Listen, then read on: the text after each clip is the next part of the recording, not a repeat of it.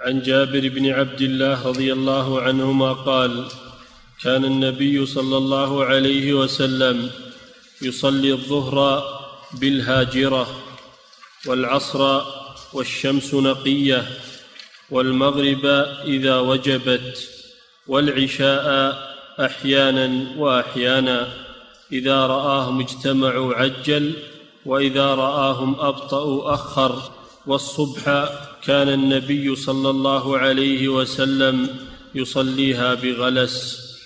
الهاجرة هي شد هي شدة الحر بعد الزوال. نعم. هذا الحديث فيه تفصيل فيه تفصيل لما أجمل في الحديث الأول. قوله يصلي الظهر الهاجره يعني في شدة الحر إذا زالت الشمس. دل على أنه يبادر بها. دل على أنه يبادر بها في أول وقتها. والهجير هو الحر. لكن جاء في حديث أبردوا إذا اشتد الحر فأبردوا بالصلاة فإن شدة الحر من فيح جهنم وهذا سيأتي. فالأصل أنه يب... أنه أنه يبادر بالصلاة. هذا هو الأصل. إنه يبادر بالصلاه لكن إذا اشتد الحر فإنه يبرد بالصلاه بحيث لا يشق على الناس. هذا الظهر. العصر كان يصليها والشمس نقية يعني بيضاء. يصليها والشمس نقية يعني بيضاء. لم يغشها الاصفرار لأنها بعد العصر بعد العصر إذا طال الوقت تصفر. وفي أول الوقت تكون بيضاء. دل على أن النبي صلى الله عليه وسلم يصليها وقت بياض الشمس قبل أن تصفر. دل على أنه يبادر بالعصر يصليها في أول وقتها.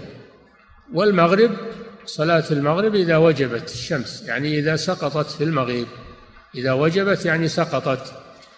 إذا سقطت في الأفق. وغاب قرصها. هذا وقت دخول وقت المغرب. إذا غابت الشمس يعني سقطت في الأفق وغاب قرصها يبدأ وقت المغرب. ولكن هذا لمن يشاهد الأفق أن يشاهد الأفق أن يعني يكون في في مكان شاهد الأفق. أما إذا كان في مباني أو عند عند جبال فإن مغيبها عنه لا يدل على الغروب. تكون غربت في هذا المرتفع في هذا المرتفع ولم تغرب في الأفق. حينئذ لا يعتبر هذا غروبا للشمس. إذا كان دون الأفق شيء مرتفع واختفت من ورائه هذا ليس هو الغروب. الغروب هو أن تسقط في الأفق. ولهذا قال صلى الله عليه وسلم إذا أقبل الليل من ها هنا وأدبر النهار من ها هنا وغربت الشمس قد أفطر الصائم. العلامة على غروب الشمس إذا كنت في مكان لا ترى الأفق فالعلامة أن ترى الليل أقبل أن ترى الليل أقبل من المشرق. إذا رأيت ظلمة الليل أقبلت أعلم أن الشمس قد غابت إذا وجبت. ودل هذا على أنه يبادر بالمغرب وأنه لا يصلى قبلها نافلة. ولكن ورد في الصحيح أنهم كانوا أن النبي صلى الله عليه وسلم قال صلوا قبل المغرب صلوا قبل المغرب صلوا قبل المغرب. قال في الثالثة لمن شاء. كان الصحابة يتبادرون السواري. إذا غربت الشمس يتبادرون السواري يصلون ركعتين. فدل هذا على أنه يصلي.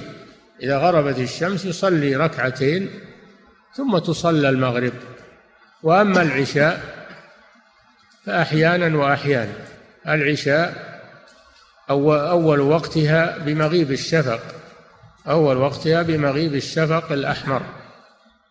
وآخره المختار إلى نصف الليل. وما بعد نصف الليل إلى الفجر هذا وقت الضرورة. هذا وقت الضرورة. لا يجوز تأخيرها عن وقتها المختار. والمختار إلى ثلث الليل أو إلى نصف الليل. هذا هو المختار. وكان صلى الله عليه وسلم يحب أن يؤخرها كما يأتي. ولكن رفقا بأصحابه أنهم إذا اجتمعوا عجلها في أول وقتها.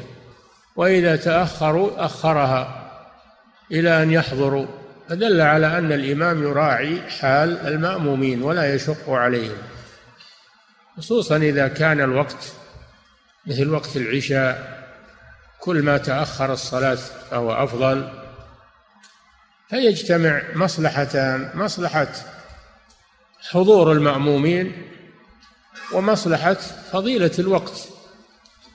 إذا أخرها اجتمع مصلحتان.